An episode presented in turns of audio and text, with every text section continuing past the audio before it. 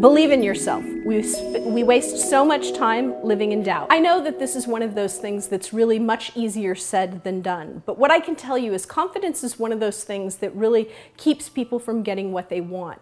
We spend so much time telling ourselves all the ways in which we're inadequate and we can't possibly do whatever it is that we want to do. And in that process, we lose time we lose time to be really living our best life, to be really living the dream that we want to live. And so, one of the things I really want to push you to do is really think about the ways in which you're shortchanging yourself and thinking that you can't do something. Now, it's pretty damn hard to build confidence and just make that actionable, to just say to you, oh, go and feel differently about yourself. That's not an easy thing to do. And believe me, I understand that. And by the way, I've struggled with my own inadequacies over my life. I didn't come out of the womb feeling this confident all of the time. There are plenty of things that I don't feel confident about. So I understand what it means to feel less than, to feel that you're not enough, to feel like, ooh, that goal is too big. It's too big for me. Somebody else can do it, but not me.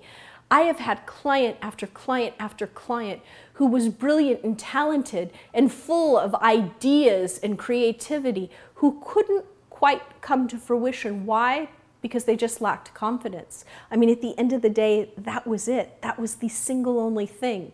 Don't let that be the thing that gets in your way. Don't let that be the thing that keeps you from living the life you want to live. If you really want to change how you feel about yourself, really start thinking about all the ways in which you're competent, all the ways in which you're original and you're unique and you're special. Because you are, no matter who the hell you are, you are. Because you are uniquely you in the way that I am uniquely me. We spend so much time focusing on all the ways in which we are inadequate or not enough take that energy and love yourself more. Look at all the ways in which you can do something, all the ways in which you've accomplished things and contributed to the world. Spend your time in that place. And when you find yourself slipping into self doubt, catch it and literally just say, stop, and don't do that to yourself. I tell myself this all of the time. There are times in my life that I speak to myself in ways that I would never speak to another human being.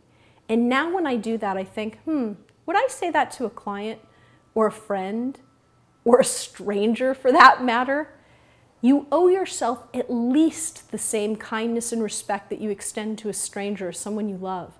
So extend yourself that same love. Give yourself a break and stop focusing on all the ways in which you feel that you're inadequate and start focusing on all the ways in which you are spectacular.